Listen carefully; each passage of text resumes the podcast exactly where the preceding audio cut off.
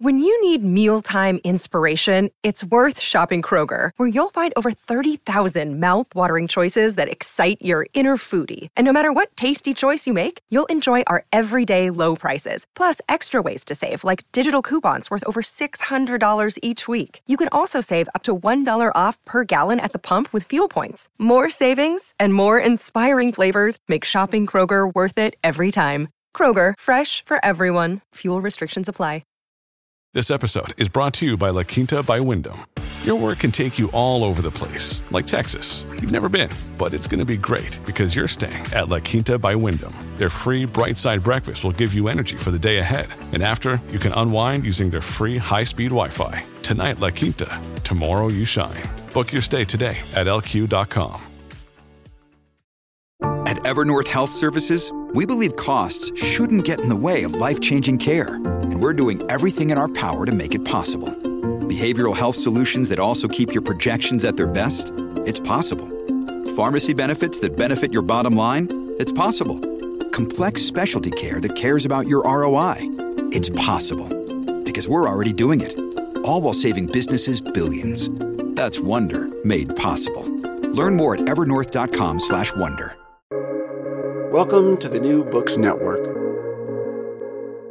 Hello, my name is Avery Wyman, and I'm the host of this episode of the New Books Network series in environmental studies.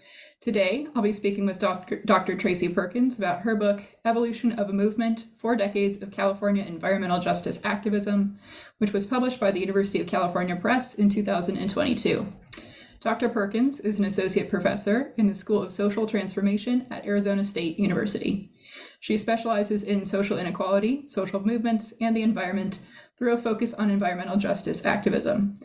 In addition to her academic writing, Perkins documents environmental justice activism for public audiences. Examples include Voices from the Valley, Environmental Justice in California's San Joaquin Valley, In Her Own Words, Remembering Teresa de Anda, Pesticides Activist, and the Buzzard Point Oral History Project in Washington, D.C. There's also a project in development to create a digital archive and multimedia storytelling website on a 1990s era anti nuclear waste landfill campaign along the lower Colorado River.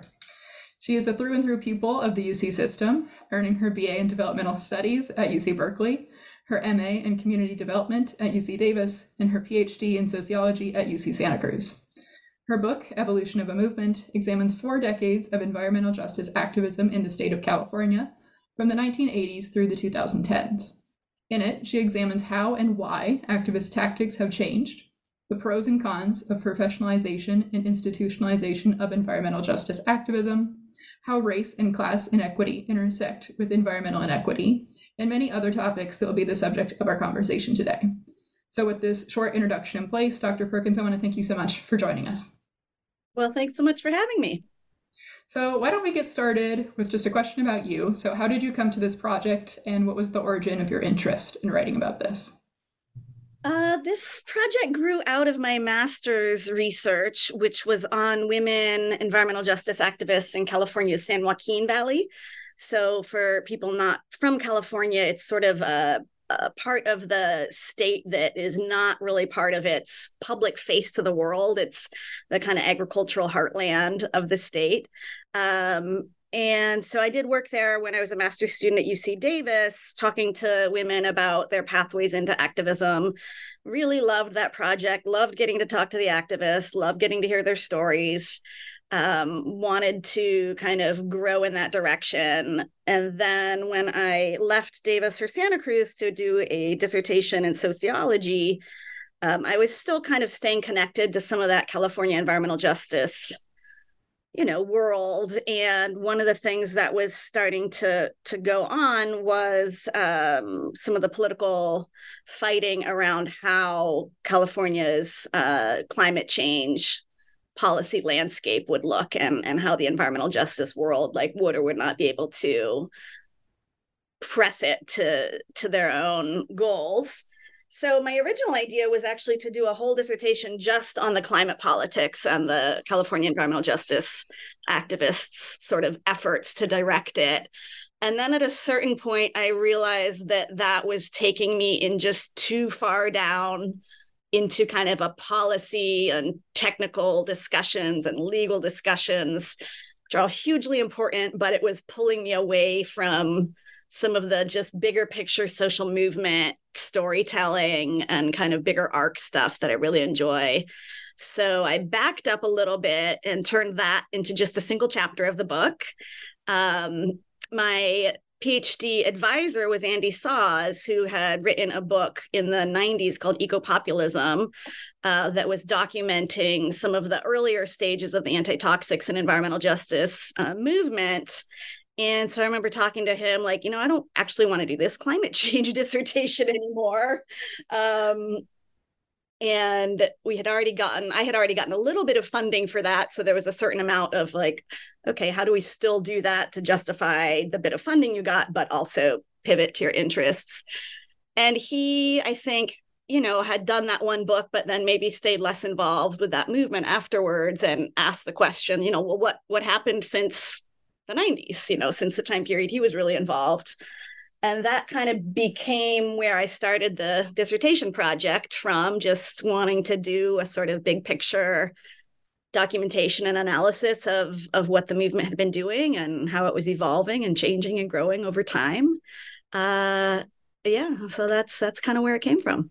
Yeah, and while we're still setting the table, I want to also hone in on a, a term that you're using. So a key conceptual underpinning of the book is what is environmental justice activism, right? So I, am wondering if you can first take us through just a little bit of definition of what is the difference between environmental activism in general, and then more specifically, what you mean by environmental justice activism. Yeah, well, my use of that term really um, comes from the way the activists of the 80s and 90s were using it, and the way many of them continue to use it, um, although it's taken on a, a broader and broader um, set of meanings, you know, over the decades as it gets picked up and used in a lot of different spaces. Um, but so yeah, when I talk about environmental justice and environmental justice activism, it's it's not abstract. It's um, describing a, a particular, you know, historically rooted in a certain time in a certain region, the U.S. Um, social movement that was describing itself as an environmental justice movement, and they were using that language to distinguish themselves from the already existing broader environmental movement, um, which hadn't really served their needs as well as it ought to have. Um, and wasn't being that receptive to what the poorer people in the country, what the people of color in the country were articulating were their environmental problems and needs. Um, so, so that framing really comes out of a kind of conflict with the more middle class, more whiter, uh, already existing environmental movement, and a desire to kind of mark them as doing something different, um, and you know, needing to get their needs needs met in different ways and on their own, and then at the same time also like continually over the decades trying to pressure the the broader environmental movement to be more receptive towards um, their needs, um, uh, both in the programming and in their hiring. Yeah. So, and, yeah. yeah, when we think about broader environmental movement, like what are some examples of organizations that you mean, just so we can get like an even clearer? Yeah, sure. Landscape? You know, uh, Greenpeace, you know, um, Sierra Club, uh, Natural Resources Defense Council, um, you know, any any number of the kind of larger World Wildlife Fund. Um, they're typically when they were drawing those distinctions, they were often drawing them between the sort of larger NGO infrastructure of the U.S. environmental movement. Um, sometimes, but but not always. You know, they they weren't necessarily spending as much time distinguishing themselves from the more grassroots, more radical white led environmental movements that were doing tree sits and things like that. Although in most cases, there was not a lot of contact there um, either. Um, you know, with with some important exceptions, um, and and Greenpeace is a little bit of an outlier too because they had uh, for a time anyway, a very important anti-toxics arm that actually was was pretty involved in what became the environmental justice movement. So it's not a black or white distinction, um, but nonetheless, some real differences in terms of who was in those different movements and what their goals were. Um, And the term environmental justice is really tightly tied to another important term, environmental racism, that gets kind of coined um, out of a 1982 series of protests in Warren County, North Carolina, um, where Black, white, and Indigenous peoples were resisting a um, a landfill that was going to have hazardous waste um, in their area, um, and so that that framing of environmental racism that came out of that uh, moment um, was partly a result of the way that the Black civil rights movement leaders of the 60s and 70s sort of showed up again or got pulled into this local Warren County toxics conflict and then kind of married the language of racism to to the environment. Um, so environmental racism often becomes the language used to describe the problem, although there's certainly class problems there too that aren't exclusively race based problems. And then after that, environmental justice shows up as a language to kind of describe the thing that set of activists are working towards, which is yes, environmental protections, but with social justice at its heart. Um, which doesn't happen automatically. It takes often some effort to bring those two things together. Another key conceptual like underpinning of the book um, is understanding the difference in the interplay. Again, kind of a gray space that we'll keep talking about throughout our interview, but a gray space between these insider and outsider tactics. Um, so, can you define what these terms mean? And again, like what some examples of an insider tactic might look like, and some examples of an outsider tactic might look like? Yeah, you know, I I picked up on these um, this framing early and I stuck with it, even though it's, you know, it it leads people down a little too much of a binary that it's either one or all the other, and and there's a lot of interplay between them. But you know, broadly speaking, um, the book is charting a time period in the 80s and 90s where the environmental justice activists were so shut out of formal decision making spaces in government um, and with funders that might have funded sort of more uh, traditional NGO, you know, support mechanisms, that they kind of really didn't have a lot of access to those insider decision making spaces and were left with the outsider tactics. Um, so protests, um, you know, disrupting public hearings, um, blockades, land occupations. Uh, you know, shaming campaigns targeted at particular corporations. And over time and due in part to some of their own successes in getting their message heard uh, and and their strategies and you know a number of things that were going on um, that we can talk about later environmental justice activists at least in california not everywhere have been able to get access to a degree of those insider spaces through becoming you know elected officials on local air quality boards or water quality boards or political positions or epa positions. Um, and they've also shaped how some of those institutions run by getting them to create new positions that are sort of environmental justice positions. Um, so in that set of institutional spaces the insider politics you know just looks a little bit more like business as usual kinds of um, institutional and party politics. It's, you know, get out the vote campaigns, it's trying to pass legislation, it's trying to get the right kind of people and the right kind of political offices um, to to put in place legislation and policy that again better addresses environmental needs, but in conjunction with social justice issues, um, and without imagining that you know somehow magically just passing uh, better environmental regulation will necessarily benefit everyone um, which environmental justice studies over the last few decades has shown is is definitely not always the case. Um, and sometimes you know broad scale environmental benefits um, that are good at one scale the state perhaps the country can actually concentrate harm in a in a another location. Um, so those are some of the kind of things that these folks are attentive to. Um, that said, again, a little caveat, and this comes up a little later in the book, is that you know even some of the outsider tactics have been you know a lot of them were sort of um, particularly of note and useful in the 60s and still have value, but there's a way that uh, the state and the police state um, and corporations have also kind of adapted to those things. Um, you know, the way movements are policed um, is a part of that. And so it's also less clear to me that some of those disruptive tactics are actually doing the disruptive work that is meant to draw attention to their cause anymore. Um, but, you know, that's an open question. Right. And we'll certainly talk um, a little bit later in our conversation about how social context and like development of change over time of history like really does shape which tactics appear when and why. Um, you mentioned like the policing of disruptive tactics like has ad- adapted essentially since the 1960s, since kind of the peak of post-war radical activism in the United States to look like something different as neoliberalization takes off. Um, we'll get to that a little bit further in the conversation, but before we we don't want to jump ahead too much.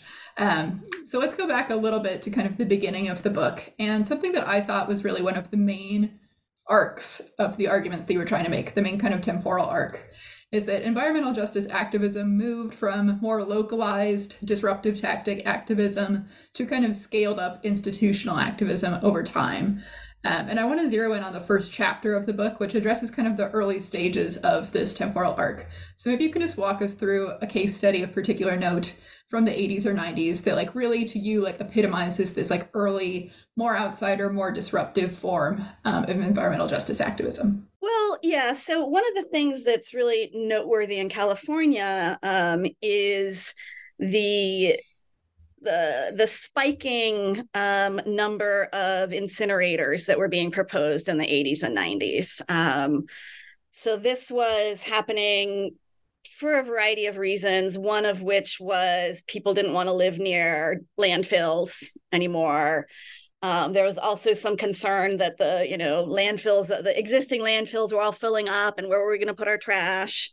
Um, and so the waste industry kind of responded to that by promoting incinerators as a newer and better way to manage waste by burning it instead of landfilling it and at that time although i think it shocks people to hear about it now um, uh, you know the idea was also not just to burn you know household waste or municipal waste but that burning hazardous waste was a great way to get rid of hazardous waste um, and also unsurprisingly those kinds of waste infrastructures were being proposed disproportionately in poorer communities and in communities of color. Um, and one of the really interesting kind of smoking gun documents in, in California and US environmental justice history is this report called the Cerrell Report. Uh, that the California Waste Management Board commissioned um, from a group of consultants. And they put a whole report together on you know where should one propose to have these generally unwanted facilities located and you know how can you how can you site them successfully and uh, the thing that got the most attention was their notes on you know you should put them in a poorer community. Um, you should put them in you know religious communities rural communities um, communities that are less well educated. They didn't ever in spite of how it's usually remembered, they didn't actually ever say you should put them in black and brown and native communities, but in practice, that's often what happened. And the other recommendations that they were making sort of meant that that um, BIPOC communities were, you know, um, overrepresented in where these proposals were were being made. So yeah, you've got this kind of spiking incinerator proposal industry, and there were certain kinds of uh, policy incentives that meant all these different places or firms that didn't even necessarily have background in this technology were suddenly saying like yeah hey we'll build an incinerator too. Um, and that led to you know really widespread very grassroots but you know with with connection to to less grassroots groups resistance to the siting of those facilities as people learned you know what they were and what their impact would be, um, which certainly was going to be localized air pollution um, uh, problems, um, and and sometimes you know fairly nasty air pollutants dioxins etc things that that you really don't want to be um, breathing too much of. Um, and so yeah the communities where they were located often got really angry as they started to realize it wasn't by chance that their community was getting picked for one of these but that there was a pattern of um, kind of targeting poor communities and Black and Brown communities uh, for these facilities, um, and did very substantial grassroots organizing at a, a, ton of these sites and really kind of shut down the industry for a number of decades. Um, you know, before they got fully on board with what was going on, I think three were built um, in the state. Two of those um, are still up and running. One one recently shut, but I counted, you know, something around probably at least 80 incinerators that were proposed around the state that never got built. Um, you know, there's a few others that are, uh, I mean, you can look in the book if you're interested, readers, and see all the technical details of how I was counting, you know, what what counted as an incinerator. Um, but I won't bog down here too much um, yeah, here I'll just say that activists, through that kind of disruptive process um, of going to public hearings and being really raucous and shutting them down, and in some cases, like running the incinerator officials out of town, uh, successfully blocked like almost every one of those incinerators. And if they hadn't, the state would look very, very different. You know, if we had 80 some, you know, waste incinerators let alone hazardous waste incinerators dotting the, all of the the Golden State. Um, so I think that's a really successful example of a more disruptive, you know, outsider kind of activism um, where people were finding out about those proposals often fairly late in the planning process.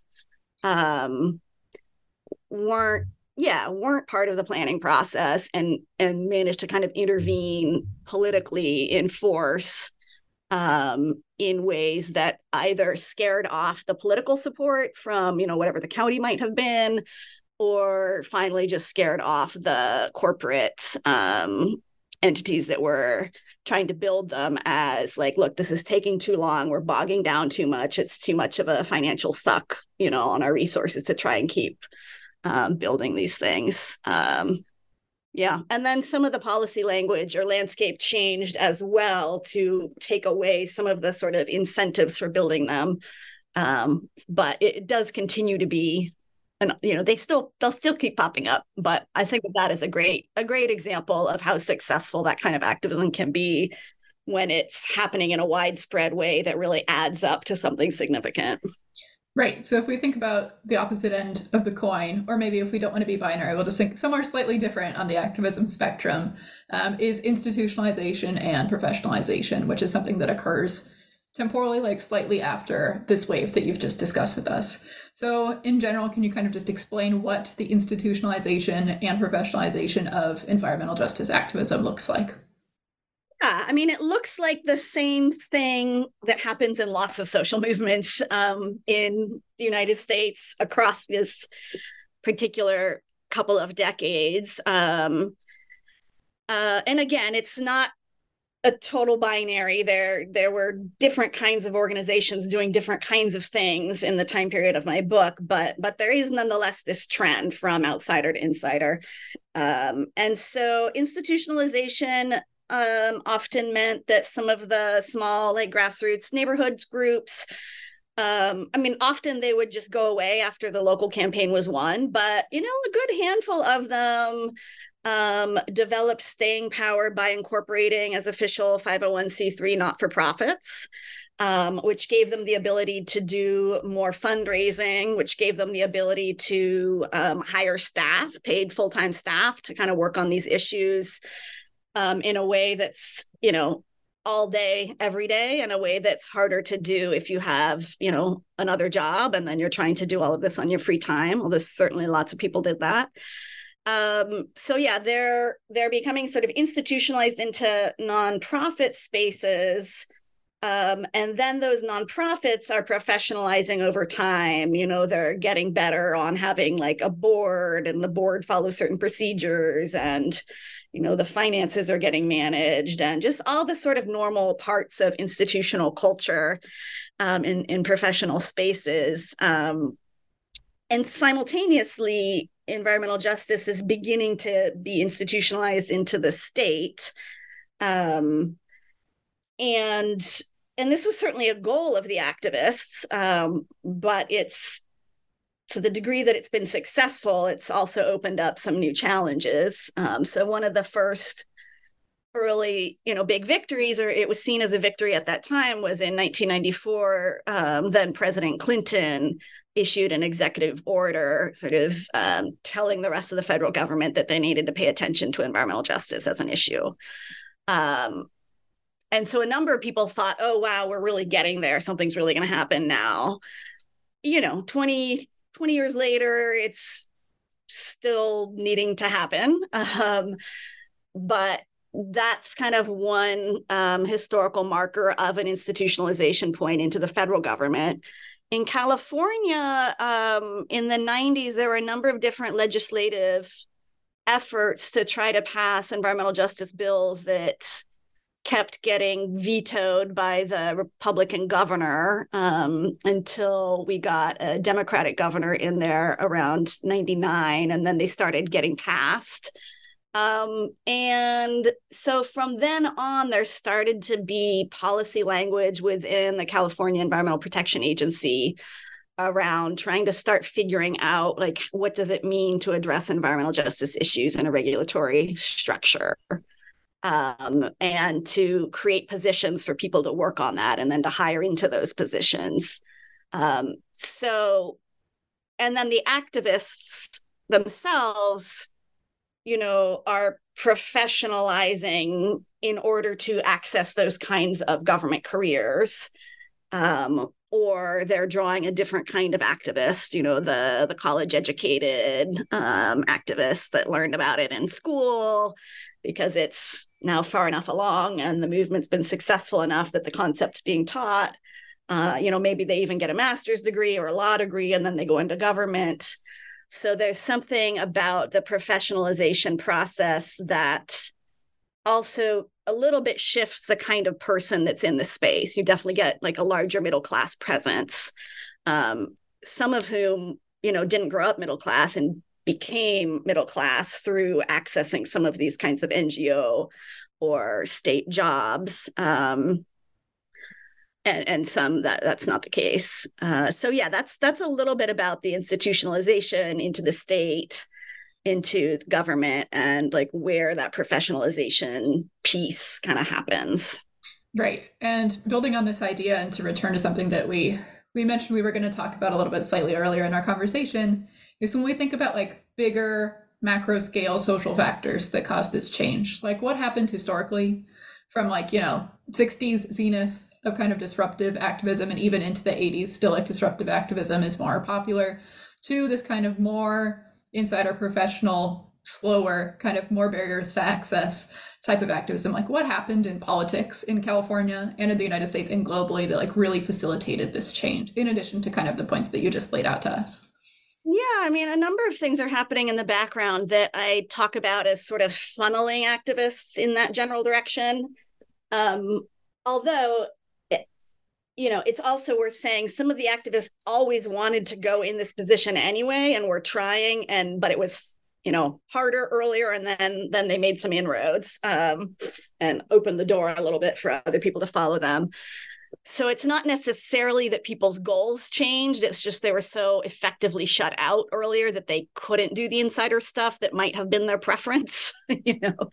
But um in the background yeah i mean a number of different things are happening. Um the kind of growth of the ngo sector writ large is happening in the you know second half of the 20th century um where NGOs are becoming used increasingly to sort of deal with things that state and federal government aren't dealing with.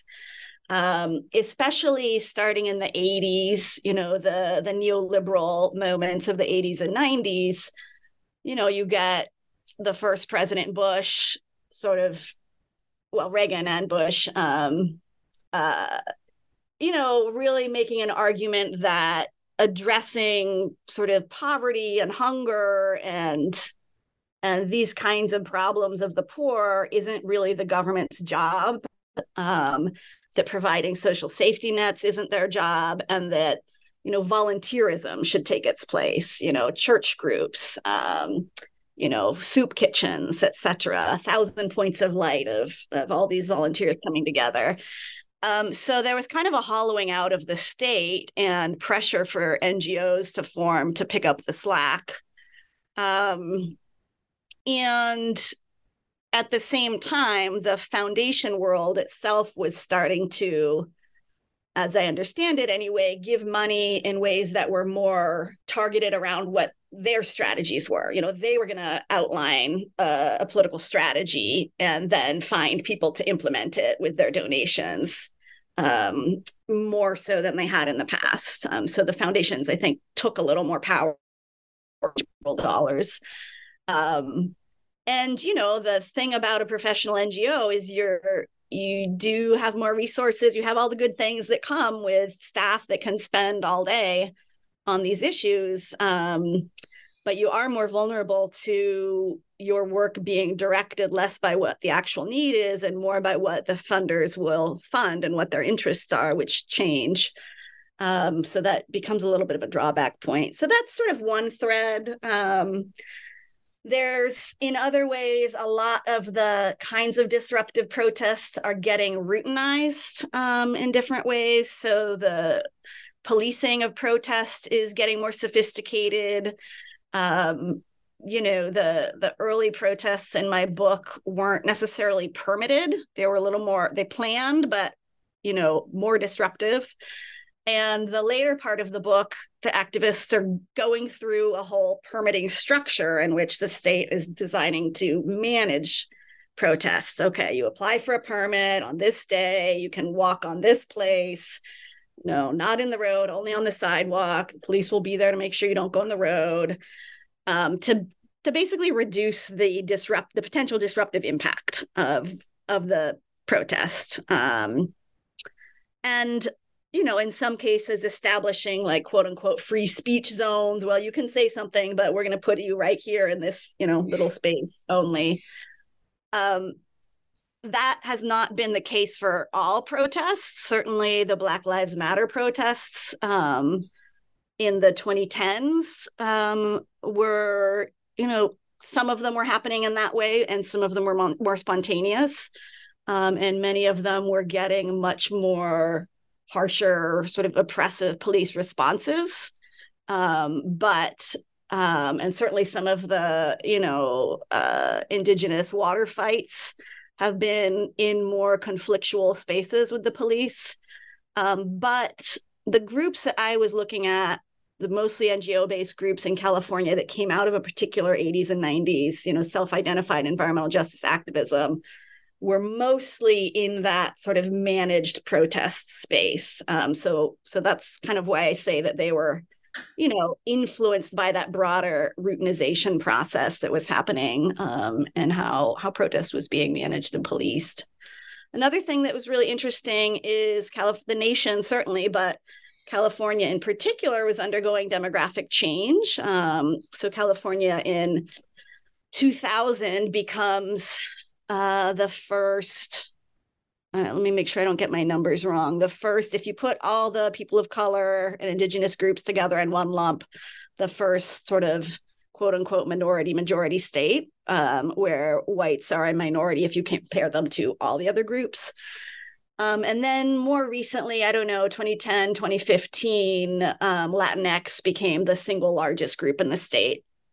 Um, and you know that that's had a real impact. Um it it's not a clean you know people of color are still underrepresented in political roles for a lot of reasons but there are more of them and especially latinx legislators than there used to be. And the environmental justice activists have really used that demographic transition to a try to get more people of color into leadership roles inside political spaces and then b to try and cultivate the ones who are already there to support their issues. Um, like we're gonna we're gonna vote for you. We're gonna vote for you into office support our issues. Um, so that's kind of opened up you know some doors to some degree that were closed before. Um, and it's not an easy or clean or automatic relationship um, but it's one that's been i think part of how um, more ej activists have gotten access um, into kind of state decision making spaces right. so and yeah just a few yeah. of the back friends. well, you're on the topic of demographic change in California. I actually want to take just like a quick digression to talk about California in particular, because obviously this book is specific to California environmental justice activism. But why is California kind of such a canary in the coal mine or a litmus test for what we can see in other states? What makes it so significant? I mean, I don't know, actually. That's a good question. Um, it was attracting a lot of uh, uh, Central Mexican and Central American migrants for a long time. I think before they started really populating other parts of the country as much. So it's a little bit ahead of some of the rest of the country in terms of that demographic transition of the population. Um, and it's had a bit of a leadership role in the environmental arena for a while, not forever, um, where it's seen as something of a laboratory for environmental policy um, that might get rolled out elsewhere later or at the federal role. Um, and I certainly saw that um, in this book, that there were lots of moments where things happening in the federal government around environmental justice policy would sort of look to what was happening in California and do something similar.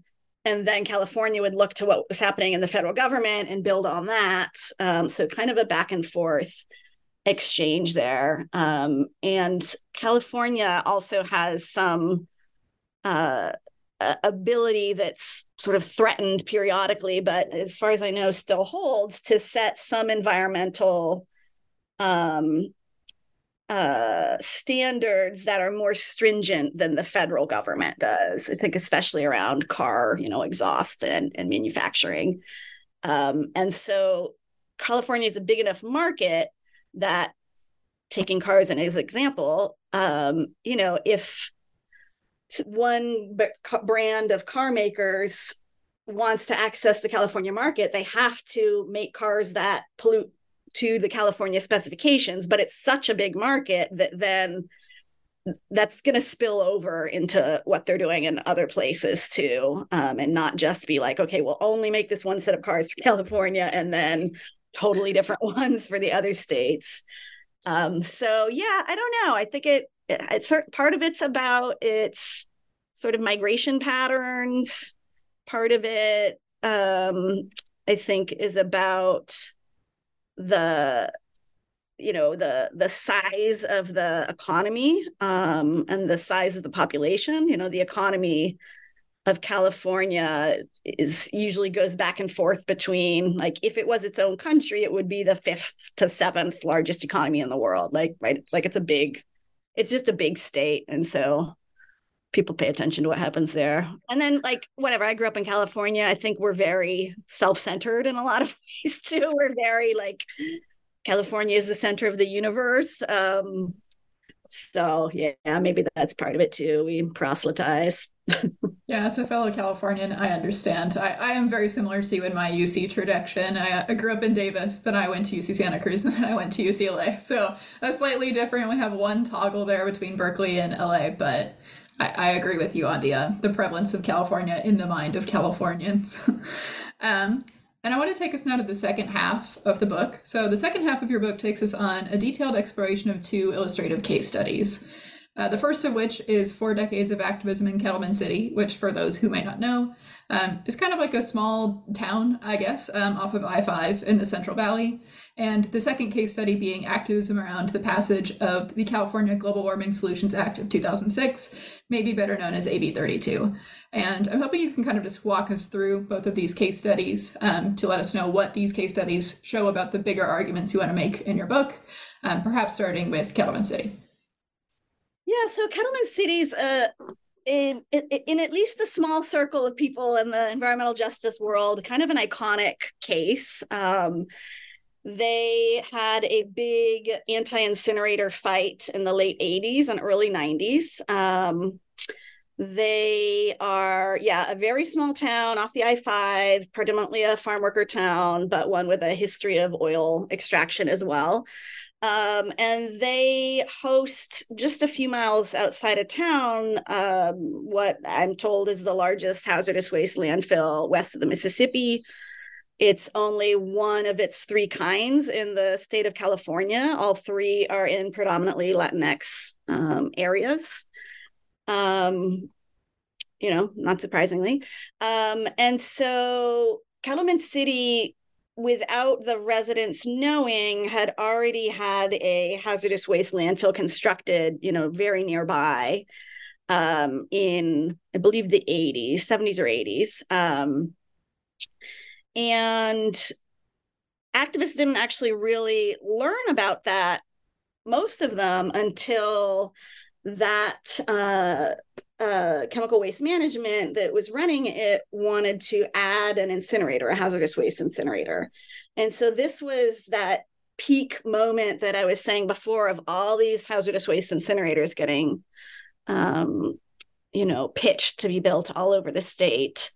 Um, and and the residents really, as they learned about it, were not having it. Um, and really understood that they were being targeted and dumped on because of the color of their skin, because of their education levels, because you know many were monolingual Spanish speakers, because they were understood to be an easy political target. Um, and they connected with sort of other grassroots groups that were popping up around the country. Um, and got really well networked um, and did a lot of activism and were able to actually block that incinerator from being constructed um, through protests, through going to the public hearings, through lawsuits, through a variety of tactics. And so that that was really seen as sort of a David versus Goliath, um, sort of impossible campaign that they ended up winning against you know a huge corporation um, on a global scale. Um, and it was one of those sort of early wins that was shared nationally among people in in those kinds of circles as an example of like you can win. Um, and until my book and you know one or two other people that were starting to also look back at kettleman city later that was kind of the extent of the story like they won yay you know and so um my book chapter um, and, and Lauren Richter um, at University of Toronto, Mississauga also has a, a journal article that covers some of the same ground, kind of updates that case and says, okay, then what happened? You still live next to like the largest hazardous waste landfill west of the Mississippi. And in addition to that, the air you breathe is highly polluted. It's one of the most highly polluted air basins in the nation. Um, you know, a lot of the people who live there are working in the fields where they're going to be exposed to all kinds of occupational health threats and pesticides um, and pesticide drift in their houses. Um, you know, the landfill was sort of constantly trying to, you know, get bigger or add new types of waste or just sort of do more. And so they're kind of constantly fighting with the landfill. Um, and then maybe in the 20, in the aughts, I believe, then it was also discovered oh, wait, you know, the water, the drinking water is contaminated with arsenic and benzene too. Um, and uh, so you know, they had this important victory, but it didn't it, it kept things from getting worse, but it didn't change all the other things that were still health threats in a cumulative way. You know, that they were living not just with pesticide exposure, but pesticide exposure and bad air and contaminated drinking water and, you know, jobs that sort of cause stress on the body over the long term. Um, and with the hazardous waste landfill no, nearby, although it's always a little bit unclear, like, are there any direct health impacts from that or not. Um, but at a minimum, nobody wants to live near a hazardous waste landfill. And so, you know, that was they they were kind of a smaller group of them sticking with those issues and working on them over time.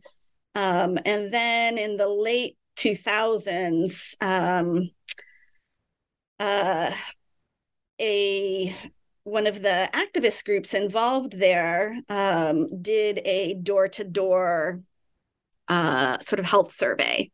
I think this was with um, uh, El Pueblo, which is kind of the local uh, activist group, and likely in collaboration with Greenaction for Health and Environmental Justice, um, which was supporting them, um, as it does sort of other groups around the country and they found a lot more health problems that they than they were anticipating.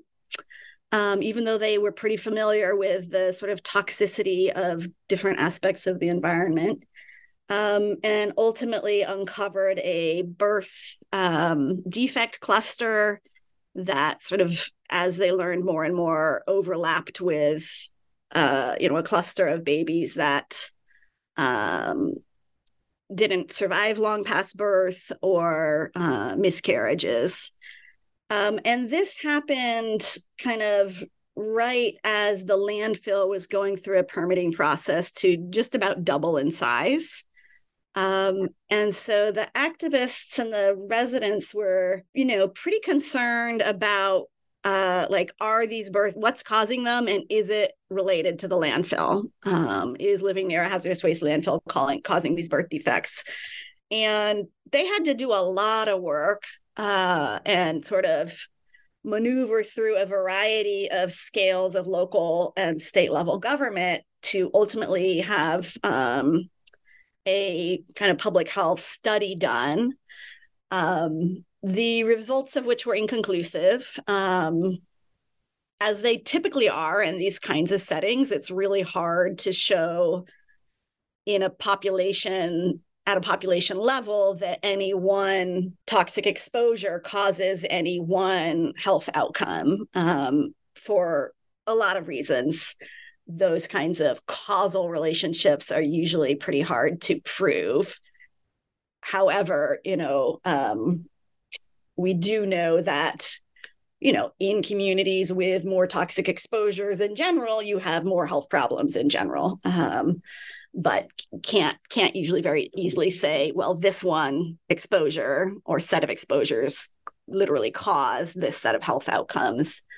Um, but nonetheless the activists used that um, they were they're basically trying to get the landfill to stop from being doubled in size, um, and I think we're ultimately unsuccessful in that. Um, and so that campaign kind of brought Kettleman City a little bit back into public attention for a time, and really made it clear how uh, how structural the problems they're facing were. Right, they had this big moment in the early '90s and a big win but all this other stuff is still in place. Um, and and it's really hard to uh, even in the face of real serious health problems kind of pinpoint any one actor as responsible um, so yeah so that was another really kind of difficult moment um, and some of the larger themes of the book i think that show up in that story are you know how long term these projects are the the the activism that's needed is um, because the problems are so kind of baked into how society is structured in ways where some people live in more contaminated environments than others and do more risky work than others do um, how difficult it was for them to access kind of state support to a get the um, you know get the health study done at all um, but also how they were they were able to get some state interest in ways that the state had been really kind of almost completely in opposition in the earlier round because now you did have this whole cadre of environmental justice professionals in different pieces of the state apparatus that they could call and talk to and i believe you know working through those um, relationships was how they did eventually get um, funding for a new water purification plant uh, so that their contam- their drinking water wouldn't continue to be contaminated. Um, so it's this real kind of ambiguous relationship to the sort of professional activists in the state. Um, Kettleman City, the way I tell it, is one of the activist groups that has gone least down the path of let's incorporate as a nonprofit and you know apply for a bunch of grants and or get our people into government. They've remained um, often fairly still oppositional to state agencies. Um, and yeah the outcomes are mixed. They've had some really important victories. They've staved off a lot of what could have made things worse locally um, and are to some degree participating in the institutional spaces. Um, but you know what they've gotten is not enough right? So it, their story really points to how much more is needed and that even if we now have these institutional mandates around environmental justice and some of these staff positions and some of these funding streams on the ground people are still living in pretty difficult circumstances. Um, so yeah what's happening is still like wildly wildly below you know what's the kind of effort that's needed um, to help people live, you know, the way they want to live, healthy, you know, without without worrying about um, what might happen to them or their kids in the future. Right, right. And so if this kind of long long term view of Kettleman City shows us that, and it also shows us kind of the multiple stages, like the the long and perpetual lives of these struggles, that they don't just end with the closure of closure of one incinerator or the prevention of one incinerator being built, but there are additional aspects and dimensions that ebb and flow and rise all throughout history and time. Um, if that's kind of what Kettleman City shows us, what really does like AB um, AB 32 show us? And you were kind of leading us there with the end of your answer, I think, which is just like what are the kind of like the pros and cons of this professionalization access? Like it can get important wins, like it can get attention from the state that you might not be able to get otherwise. But what are some ways in which activists internally are kind of in dispute over tactics and the right way to move forward for very disparate goals often? Yeah. I mean, one more thing I'll say about Kettleman City is, you know, some of these activists, they stick these fights out for decades. And there are a number of kind of environmental justice families in California that pass that local fight on to their kids and then their grandkids, um, which is kind of amazing and beautiful, but also so sad that their grandkids still need to be fighting the same fight, you know? Um, so, yeah, uh, so, what does AB 32 teach us? AB 32 is a different kind of story about engaging very directly with the policy making and enforcement and sort of legal infrastructure around environmental issues at the state's capital. Um, and I don't know, I think it shows us on the one hand that it's really important to try to be present in those spaces and organize those spaces because the policies that happen from the capital like roll out over everyone. And if you don't do what you can to minimize their damage um you know you're going to be a lot worse off. And if you can get stuff that's like actively working in a good direction you know there's this potential to do good on a much broader scale across the whole state than just in this sort of one location. I mean, that's that's the dream, right?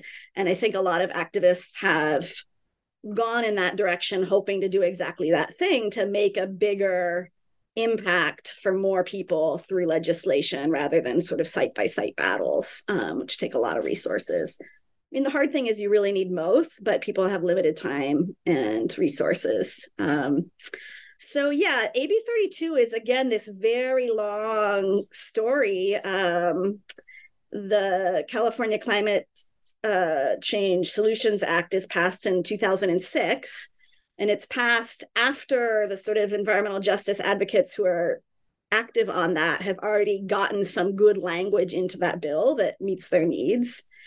Um, uh, however, you know, a lot, the legislature left a lot up to um, uh, the air air quality board to actually figure out the details of how it would be implemented. And so there's this moment where the environmental justice activists could kind of lean on their legislators and the political connections they had in the legislators to get the legislation to look a certain way but then it moves out of the legislators hands into kind of implementation in these agencies that are a little bit less you know they don't have as much of a way to pressure those agencies um, to implement in a way that meets their needs. Um, and so one of the really core battles of the early years was over whether or not the um, core programming that was um, targeting uh, industrial pollution around the state uh, would take place through a market based cap and trade system or some other kind of more direct regulation. Um, and the environmental justice advocates, for the most part, were very, very concerned about a market based approach. Um, and they raised a lot of questions about a is that going to work at all? You know or are just corporations just going to game the system?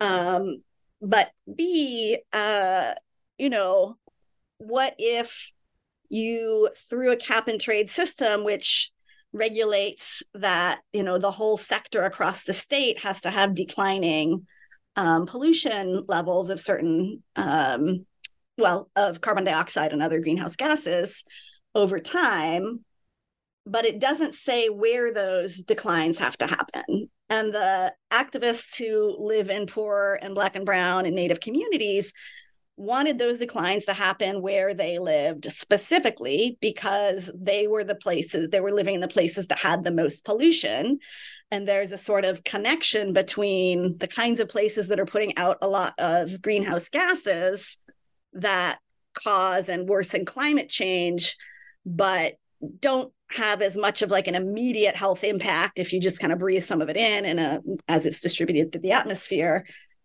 Often also are the kinds of industries that are putting out criteria air pollutants that do have that more immediate health impact. So that's that's kind of the key connection point.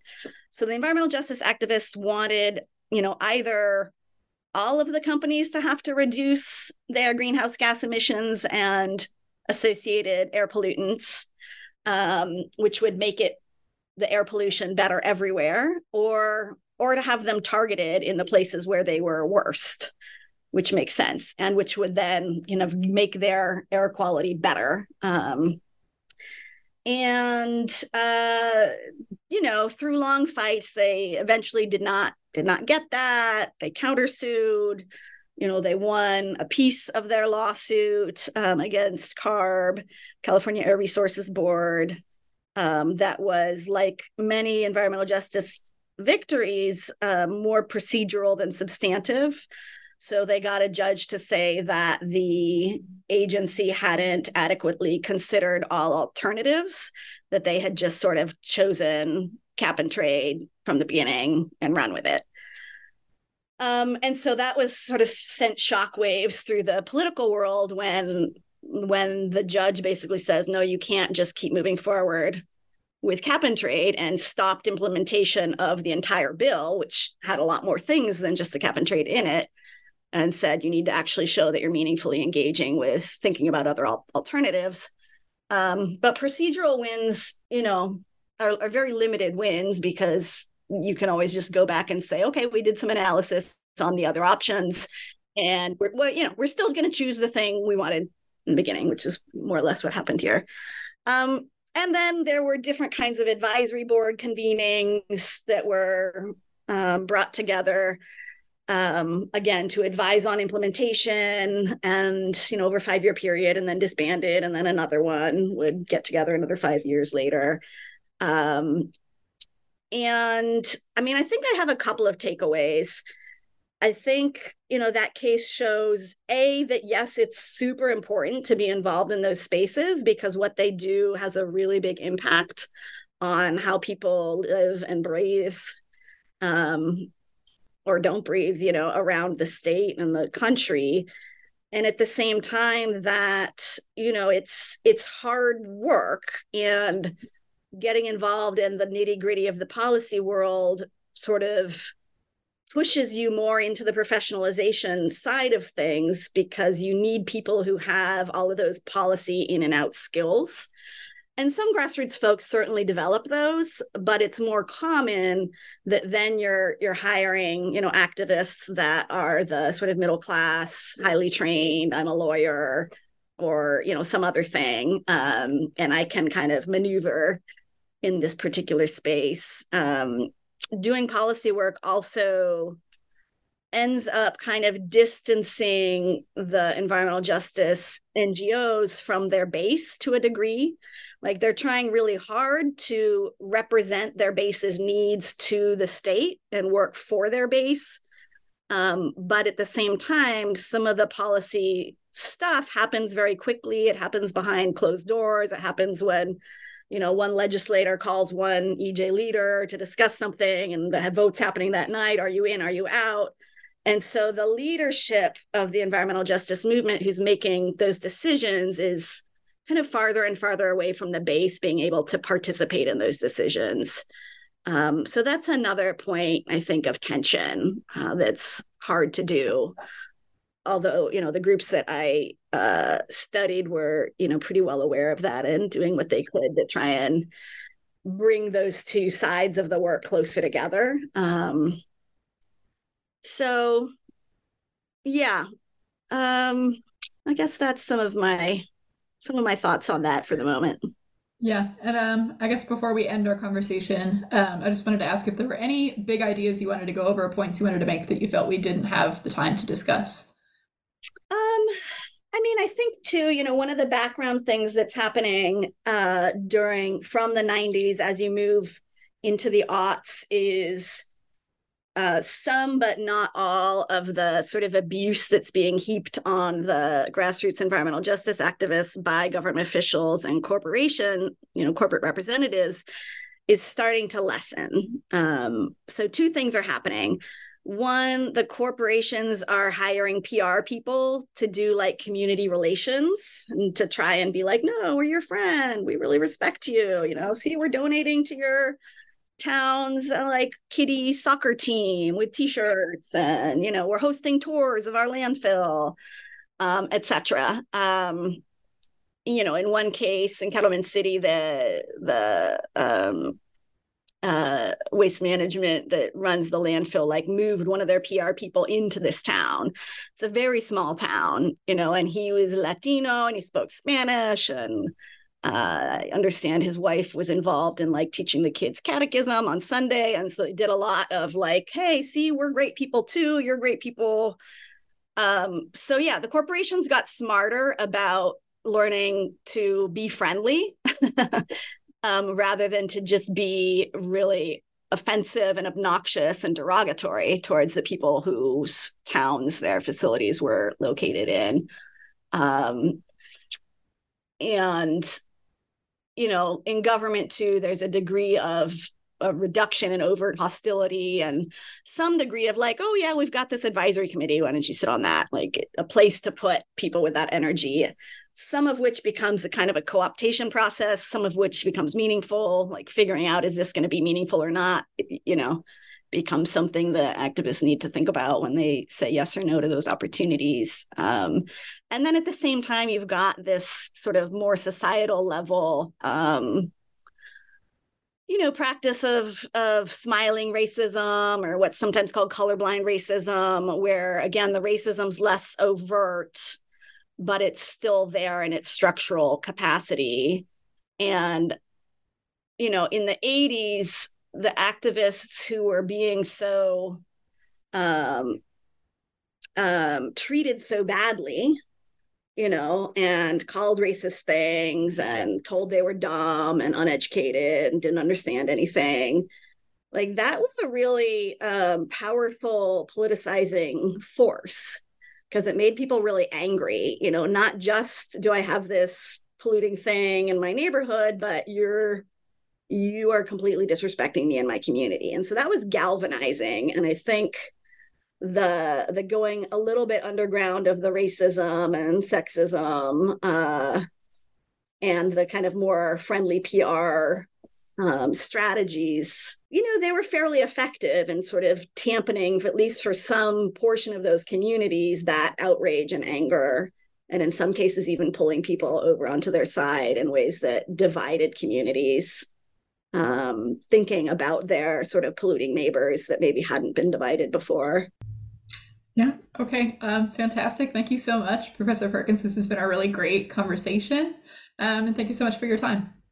All right. Yeah. Well, uh, look forward to hearing it.